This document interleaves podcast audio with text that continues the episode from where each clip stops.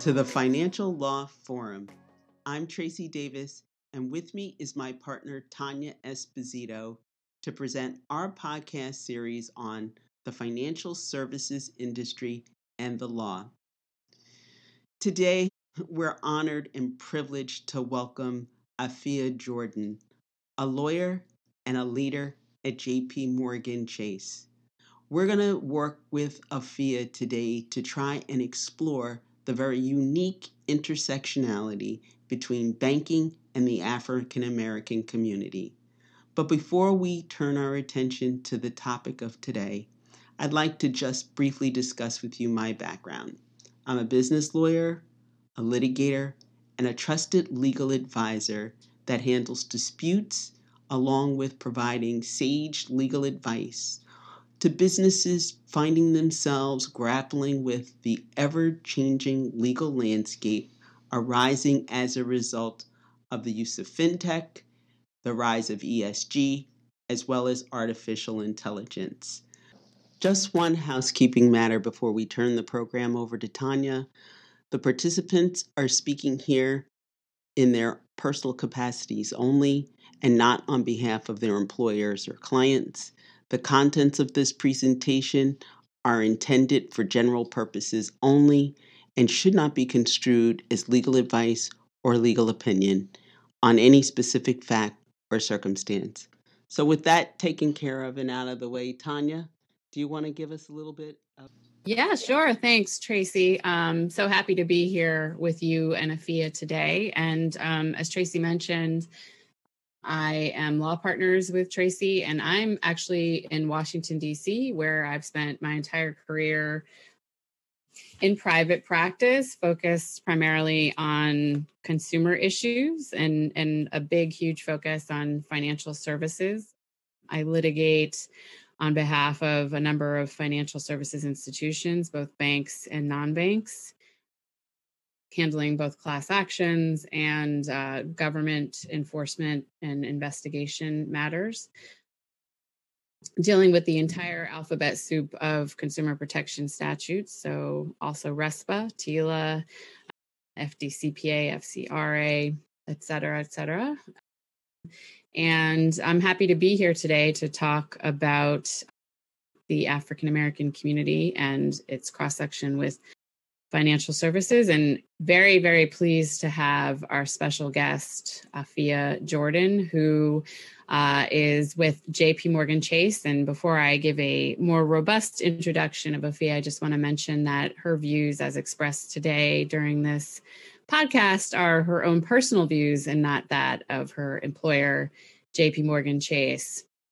So afiya is a special guest today. We're so fortunate to have her join us. Uh, she's Vice President and Assistant General Counsel at JP Morgan Chase, and she has great experience in advising on a number of technology projects and transactions, reviewing standards and practices for compliance with federal and state consumer statutes, developing solutions for emerging risk issues, resolving incidents that implicate litigation exposure, and negotiating settlements. But in addition to that, Afiya serves in uh, leadership roles for JP Morgan Chase's Legal Diversity Council, Black Organization for Leadership and Development, and Legal Pro Bono Committee. And so I want to welcome Afiya and turn it over to her to introduce herself further. Afiya? Hi, thank you for having me today. I sound pretty impressive on paper. you are impressive. um, thank you very much for having me today. Excited to talk about this. It's been a year where we've really been able to do a lot of impactful work. And so I'm looking forward to talking about what we've done in terms of our community outreach as well as some of our pro bono work and our diversity efforts at JP Morgan. So, this is our inaugural podcast, our first episode ever. So, we're thrilled to have you, Afiya, here to talk with us about your experience, both in private practice as well as now working in house at JP Morgan Chase. So, let's just kick off the conversation. Tell us a little bit about your leadership role at JP Morgan Chase, particularly in the diversity and inclusion space? Sure. I've recently been elected to be the co chair for North America for our Legal Diversity Council. That's that's been since this month, January. Uh, prior to that, I was co chair for our outside counsel, sub council. Um, I've been at the bank for about four years. And I remember when I first joined, um, my first manager was very involved in diversity and inclusion efforts. Um, and so I said to him, you know, how can I become involved? And it was him mentoring me and um, inviting me to meetings and getting me in front of the right people that I was able to join and do small, discrete product projects. And over time, I realized I wanted a bigger role. I realized I had ideas for programming um, I have a particular skill for organizing things very, very well. I still keep a paper calendar, um, and so I was tapped um, to to be in a co-chair role.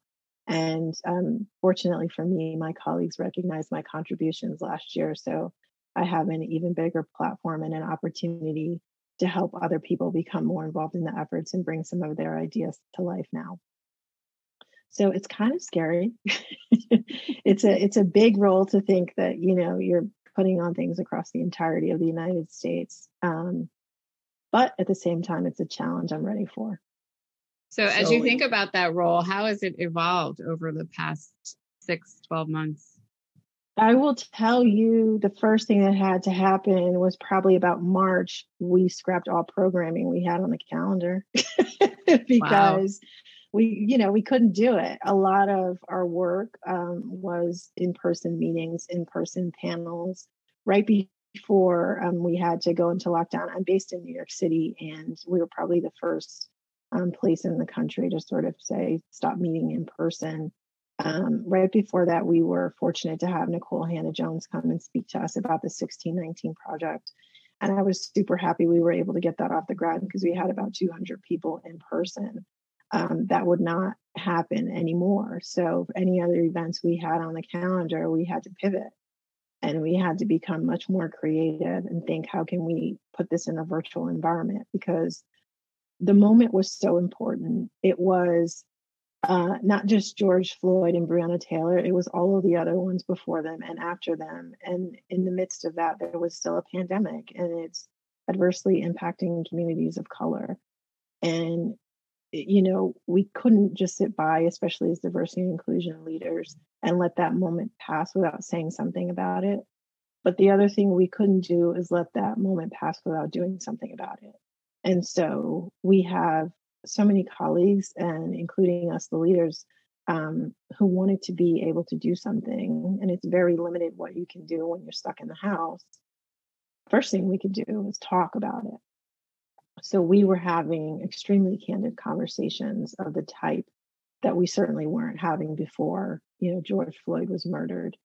Um, myself and my colleagues were very vulnerable. Um, you know, we came to the table, there was crying in meetings. Um, calls were canceled because, you know, our emotions couldn't handle it. And after we started talking, um, to each other, but also bringing in panelists and experts and people who could explain to people, not necessarily who were unaware that these things were happening or who hadn't been impacted by it before. Um, then we started doing something. And so over time, our role in the Legal Diversity Council has has evolved from just speaking about things um, generally um, to being very particular and specific and also to adding an advocacy piece to it because we realized we're all lawyers who can do something. And so we started partnering with a lot of our community service um, organizations and doing something. And so those were the two big shifts that I've seen over time. And have you seen uh, an uptick in engagement in your in your colleagues and in your peers? Um, I don't have hard numbers from a personal level. I a lot more people have reached out. Um, a lot of people. I got an email this morning says, you know, hey, do you have any more um, uh, any upcoming pro bono projects that I could be involved in? I have a running wait list of people who I know I can reach out to when something comes in the door.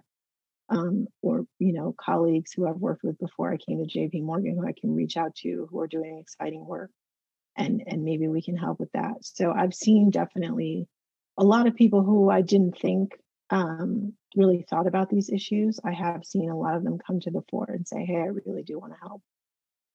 That's excellent. Um, and you mentioned that you were surprised your colleagues recognized your contributions early on in you taking on that co leadership role when you started. But it's not just your colleagues who have recognized your efforts and the passion that you show in, in making things really happen in this space. You were the recent recipient of the JP Morgan Chase's Joan uh, Guggenheimer Legal Diversity Champion Award. Can you just tell us a little bit about the award and um, what work you did that you think contributed to you being the recipient of it? Yeah, I was I was extremely shocked. Um, so it's awarded every year to the colleagues who are making uh, a, significant contribution to legal and diversity legal diversity efforts um, in, in, the legal department. And I was sitting at home for our uh, end of the year town hall, and obviously I'm I'm alone in here. You can't see anyone except the person on the screen. And then I saw my face on the screen, and I kind of was like, "What is happening?" like I do not understand what is happening. Why am I on that screen? And um, it was very humbling. I will tell you, I um, because I am working from home and I'm by myself, I just was doing my work and I was doing work that I thought was meaningful.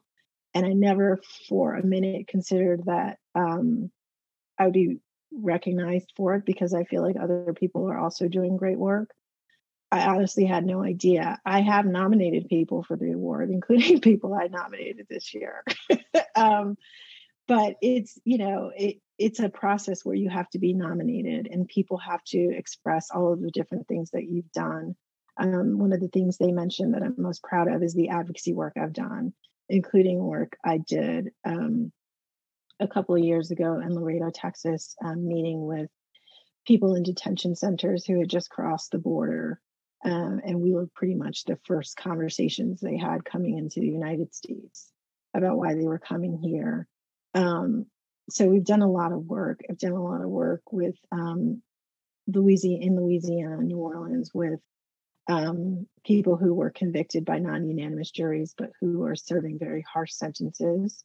Um, and we've we've been doing a lot of work with the ACLU of Louisiana on um, potential police misconduct claims. And so I'm very proud of that work, and I'm ha- and I'm happy to have been recognized for it because when you come in house, particularly to um, financial services, you think that certain opportunities are foreclosed to you. You don't think you're going to be involved in that type of work, even if it matters to you, um, because it just doesn't really necessarily translate. But I'm happy that I have the opportunity to be able to do it because um, the law degree can be used in many different ways. And so to be able to use it in a way to help people who don't otherwise have access to legal services is very meaningful and important to me. Well, having seen your uh, commitment through your actions to access to justice, uh, it seems very appropriate that you are also the recipient of the New York State Court Access to Justice Program Award. Um, can you tell us a little bit about that? Um, you know, I agree with with you in that where you don't have where you're in house and you don't necessarily have um, a platform that you've involved yourself with it with the state court system um, where you know access to justice to many in the community is really um, and this i can tell you based upon my experience having worked there. Um, many uh, my, in the minority community, their access to justice is really limited to the criminal justice system. Mm-hmm. Um, and, you know, the absence of an awareness that the civil judicial system is there for communities of color as well. I think is is one point that if we can all in-house, outside counsel from the judiciary's perspective work on, you know, in educating and providing access to justice, it's critically important. So, could you just tell us about your involvement with the court system and your receipt sure. of this award? Um, that was another surprise. uh, I had uh, I, I had started to become involved with that group probably I think it was eight to ten years ago. Um, I remember it was uh, the financial crisis was still in in high swing, and the Access to Justice program um, has a number of different pillars to it. You can do, um, you know, financial um, counseling, housing assistance, um, uncontested divorces, that type of thing. And I have volunteered a number of hours um, in Brooklyn in King's Supreme Court. And unbeknownst to me, I mean, I would just say I have free time. I'm gonna come, and the supervisor there was like, "Okay, if yeah," and I would just come. Um, and I didn't realize how many hours I was putting. I wasn't logging it for any particular purpose. And then um, I think it was Justice Fern Fisher who presented the award to me. Yeah, and that was it was humbling. Yeah, because I just was thinking, well, I was just doing this because it's a a good thing to do. And these people, you know, who come, a lot of them, um, English is not their first language, um, and a lot of them just are new to America too. And so the way it all works, and you think something's going to be super simple because people watch TV shows and have justice is swift there. But in real life, it takes quite a long time. So I was happy to do it. Um, very humbling, very grateful for it. What an incredible contribution. I mean, that's so heartening to hear. And, and, um, you know, I think that all of us have had thoughts about ways in which we could give back to the community or um, really use what little um, spare time we have. This is pre-COVID, of course, you know, most effectually. And I can't think of a a better way than making yourself available to folks who just don't understand the judicial system, can't navigate it, um, are new to this country, and just need, you know, a lend a hand to help them navigate that process. So, um, fantastic work for sure. Thank you. Um, we're very, very impressed with all that you've shared with us so far, but would be interested in knowing um, a little bit more about specific projects that you are either involved with or aware of that Chase has engaged in, um, perhaps in connection with financial literacy in the African American community or communities of color. Could you tell us a little bit about what you know about that process?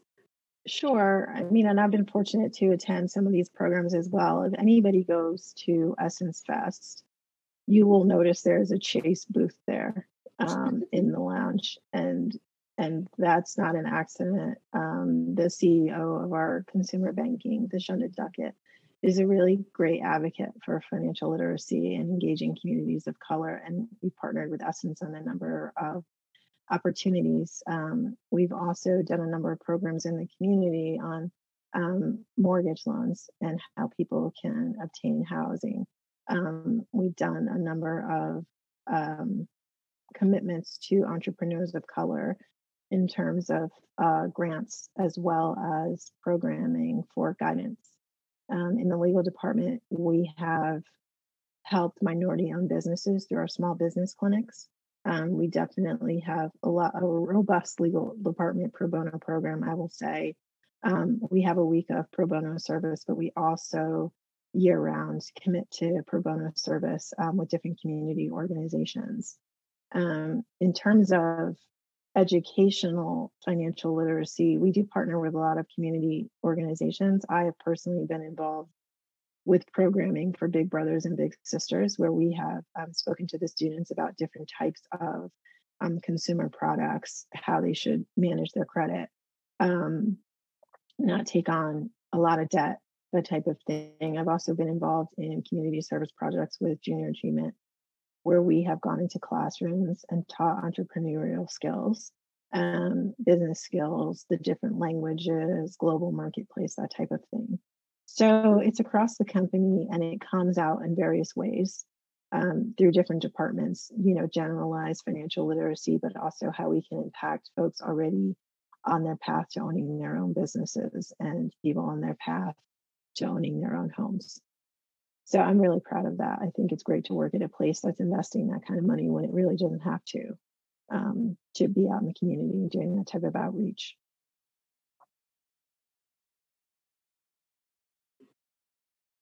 Absolutely. Um, that's all very impressive and and so interesting to hear. Um, you know, and beyond financial literacy and sort of access to information, mm-hmm. um, are you also engaging in any efforts to help with recruitment of you know african american folks who are interested in financial services at any level in terms of employment um, and and whether that be you know just through the community generally or um, at local area schools are there things like that happening as well um, I mean, JP Morgan has always been committed to having a diverse workforce. Uh, one of the more intentional efforts they've done, um, we have um, in legal, we have the Black Legal Forum, which was started last year. And that's an attempt to make sure that we're supporting and mentoring um, Black employees, but we also um, do referrals and that type of thing. We also have Advancing Black Pathways, which is another means to opportunity for folks. Um, we do a lot of recruitment efforts at HBCUs. I think we won a social media award this year um, for our Rep Your Flag event on Twitter. Oh, um, awesome. For the HBCUs. Um, yeah, so we do a lot of um, intentional recruiting as well. Um, and I, I've seen that a lot, you know, coming from law firm life where it wasn't necessarily as diverse.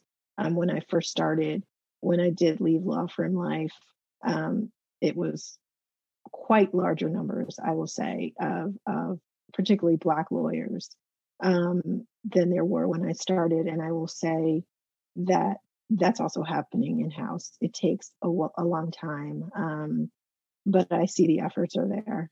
I see people are trying and they're thinking and being intentional about how to make it better.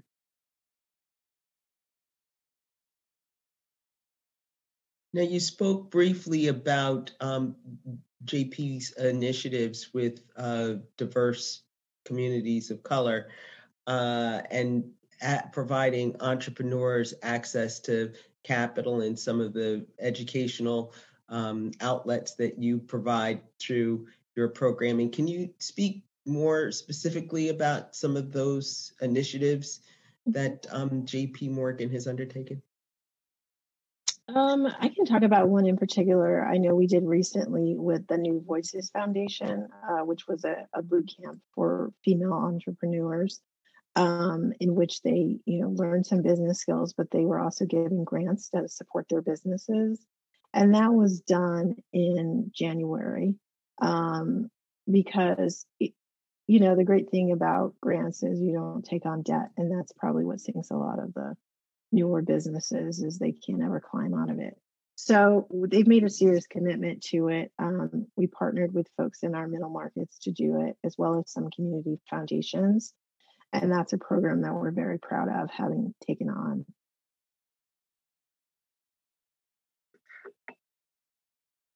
That's fantastic. Um, and as far as within the legal community, um, are you seeing any shifts in the in house outside counsel relationship and how they interact?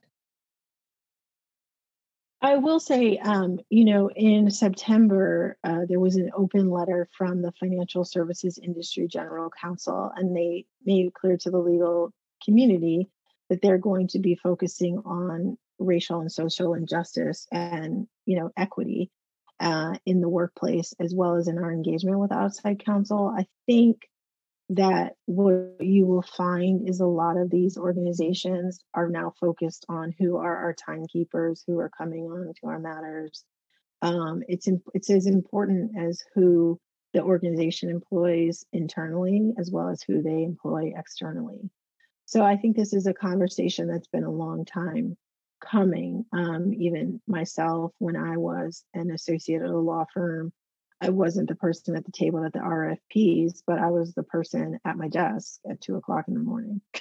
so, um, you know, you have to make sure that the people that you're um, taking on understand that they have to create those spaces for um, opportunities for people of color within their firms. I think that's a big thing. It was major that they came out and signed that letter, and we're using it to guide our legal department strategies going forward. Excellent. And are you seeing shifts in uh, the day to day approach to the retention of outside counsel? And particularly um, where it may be driven uh, uh, based upon data and, and metrics? Because we often hear about, you know, it having a huge impact in trying to grow this area of diversity. Um, I can't I can't say too much about what we're doing, um, but I can tell you that we are a financial services company, and data and metrics is what we do best. Yes, so um, you know, it, it plays a role. I will tell you that there are more conversations happening than ever. There's more attention being paid to it, um, and there's a commitment behind it. That's not just words. That's you know, that's what I can say about that. Um, just curious, Afiya, to know in your role and given all of the great things that you've already described and have been involved in personally and, and are aware of within the bank, what do you um, what do you feel are the priorities for purposes of you know advocacy work or community partnership or um, any and all of the above that we've already talked about today from your perspective in terms of um, you know where you think the most progress can be made or the most sort of tangible results can be found? Um, you know from my perspective i feel that a lot of the progress can be made when you're talking about helping individuals. Because once you've helped somebody move forward from a legal problem that they're having you know they're a better citizen they're a better family member they're a better worker. And so the stuff that's been most valuable and meaningful to me is if i'm you know working on a working on a divorce case and a woman gets away from her abusive husband or i'm working on um, corrective justice action because somebody's been wrongfully convicted. Um, you know when i was still in law school i had an internship at uh, cochran neufeld and Scheck and they um, handle civil cases on behalf of people who have been freed after being wrongfully imprisoned. And all these years later, last year, I worked on an Innocence Project case. And you hear these numbers, you hear all these people in prison. The numbers, after a while, start to run together. They start to make no sense. People have been out of their homes for 15, 20, 30 years. But if you can work on a case and you watch one person walk free who shouldn't have been there in the first place. They're going back to their families. They're going to be a productive member of society. They mean something to somebody. And so I think when we focus at the individual level, um, with some of the cases we're working on, you know, with with um, down in Louisiana, with the people who have been convicted by non-unanimous juries or people who have been um, victims of wrongful stops or brutality, and it's turn their life around in a day. Hopefully, that's where it's going is that we're going to help these people turn their lives back the other way um, with our help. And I think that that's meaningful, not only in the space of like access to justice, but I think it's also meaningful in terms of working with your colleagues. The conversations that have impacted me most during this time are one on one conversations with people who come from a different ethnicity or religion from me and I talked to them and I learned something about their cultures and their communities and why they do things a certain way. Um, and then I can take that back with myself and I'm a little more empathetic. I'm a little more patient. Um, things don't bother me as much, uh, you know, and I think that that's the basis of society is just stop. We're not like a faceless mob. We're real people in there. And so hopefully that's where it's going as we start to see each other as, as individuals and as people and realize the impact of that everything we're doing is having on each other's lives. Yeah, I mean, just from my own. Oh, sorry, Tracee, I didn't mean no, to cut you That's off. quite my, all right. My own personal, you know, perspective and feeling about this is that I think it has, you know, the environment, if you will, over the past six to twelve months has really allowed for us to have some genuine conversations. You know, to mm-hmm. talk um, very thoughtfully and dig deeply into issues that may otherwise have been perceived as provocative or inappropriate for the workplace, even in some circumstances, unfortunately. Um, and so, you know, I think what resonates with me is exactly the point that you made, which is to make connections with folks and identify areas where there may have been either a misapprehension or you know a, a lack of information or understanding that that was creating some kind of you know a barrier or ability to relate. And and at the end of the day i think having that relatability is the only basis for us to to make any form of progress regardless of you know what viewpoints are where differences may lie. It's just that genuine human relatability that i think i feel more of um, lately. And i don't know tracee if if you have thoughts on that but that's where I feel. But yes, and I think that that's a appropriate um, platform or arena in which to discuss just diversity and inclusion generally. Um, mm-hmm. The more you can have these kinds of real conversations about your background, about differences, about commonalities, um, the more understanding and you know, hopefully collaboration, you can grow out of that space. And it sounds like um, what we're talking about is not just happening, you know, in diverse communities or in the majority communities, but I think um, on the in corporate communities uh, here in the U.S. as well as globally by um, the rise in talk about um, ESG uh, which stands talks about corporations stepping up and being real participants in the communities and recognizing that there's constituencies and stakeholders have a say and they're not just you know non-entities on a, a piece of paper but they're real live um, participants in our day-to-day. So I mean, I think that that's a great segue into your thoughts, Afiya, on you know the rise of ESG and what you're seeing um, internal and external as far as um, this increased impact on social uh, social accountability as well as corporate sustainability. I think in the corporate space, what we a lot of people have realized um, is that they they have a role to play even if you're part of a corporation. A lot of a lot of my colleagues have um, become so outraged whereas they ordinarily would you know kind of think this is going to play out with you know maybe nonprofit organizations or maybe governmental actors. We realize that we not only have our our valuable time that we can contribute um, you know because a lot of times corporations will throw dollars at a problem. We realize that we have people power. We can make statements. We can do business with people we um, who we think uh, honor our values and share our values, and we have our skills that we can contribute to our community. And I find that a lot of people want to hear from us. Um, you know, you'll see on Twitter people like, where are the CEOs? Why aren't they saying anything? And you saw people keeping tally after George Floyd was murdered. Like, this CEO didn't say anything. That CEO didn't say anything. This company has made no commitment. So that's definitely a shift. I mean, I was a, a small kid back when um, apartheid was an issue in South Africa in the 80s, and there was a lot more silence. Um, and I think that we have moved past that, and there's no more. There's there's certainly some folks who are silent, but a lot of the major corporations you see are not willing to be silent anymore, and they're willing to take that risk. So I think that's one shift you'll see.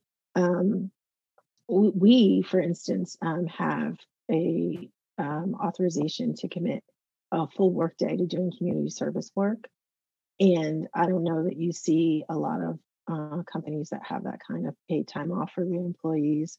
So that's another way, literally putting your money where your mouth is, because um, you know folks are still being paid for their workday, but they're doing something in the community and not necessarily at their desks. And so, for me, being an employee of a company that does that, I'm very motivated because I know it's supported and I know it's supported at the top.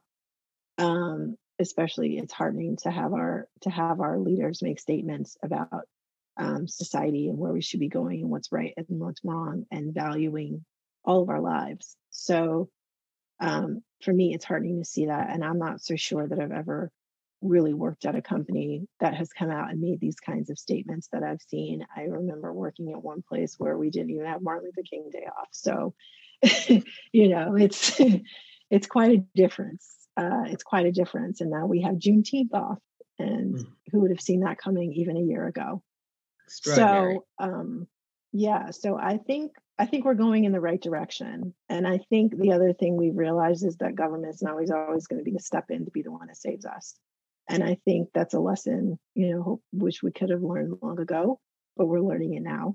Um, and we're moving forward. And as a society, we need all of us to play a part. So I think that's where it's going. I think it's going to continue along those lines. It's not just lip service. Companies are putting in the infrastructure now that's going to make sure that they honor their own commitments and making themselves accountable to the public.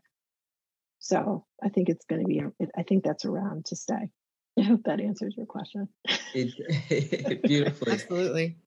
So, are you willing to offer us any more predictions as to what we can anticipate, whether it's in uh, the financial services space, the legal community, um, it, at large? It would be interesting to hear your viewpoint. Um, I I think what you're going to see is a lot more faces of color. And I think even looking at the inauguration this year, um, you started to see that. Even if you now look at um, web pages of your favorite corporations or your favorite, you see pictures that reflect more of who we are. Um, I think you will see corporate legal departments probably become more engaged than they ever have in some of these efforts. Um, I think a lot of times we thought we had to wait for a law firm to pull us along or uh, or do it in as an individual commitment. I think you're going to see it on a larger scale, um, particularly as you know we have the we have the people um, to to do some of the work. So I think that's going to happen a lot more and I'm hoping um, there's a new day. Uh, on a personal level, I feel more optimistic. I feel like the moment is ripe to do some of the things we might have shied away from before because we thought it was too controversial or nobody was going to let us do it. I feel encouraged by my own leadership. Um, we've gotten a lot of the difficult conversations out of the way. Um, those will always continue. But I feel that the fact that people were even willing to have them heartens me that we can do more. Um, and so I'm going to choose to be optimistic that there's a new day. Wow, that's an amazing way to wrap up our first inaugural podcast. Uh, extraordinary. Um, you're an inspiration, truly, for your not just commitment in words, but years of dedicated service. So we we thank you for that. And um, I join you in that sentiment. It's important for us to remain optimistic. It's important for us, I think, to look at how far we have actually come in a relatively short period of time. Mm-hmm. Um, I think that your uh, remark about us taking our own future into our own hands rather than looking for someone to do it for us and taking sometimes the risk of not necessarily getting it perfect the first time, but certainly putting the uh, action and money in where mm-hmm. uh, we know we can make uh, changes ever so incrementally. If we all do our own individual part, we will make things happen. Absolutely. Tonya. I'm so honored to have you today, Afiya. Thank you so much. Everything you've said is just so thoughtful and um, just proud to know you and very, very grateful for your time today. Thank you. Thank you. And thank, thank you, you for so. having me. Thank you. I appreciate Absolutely. it.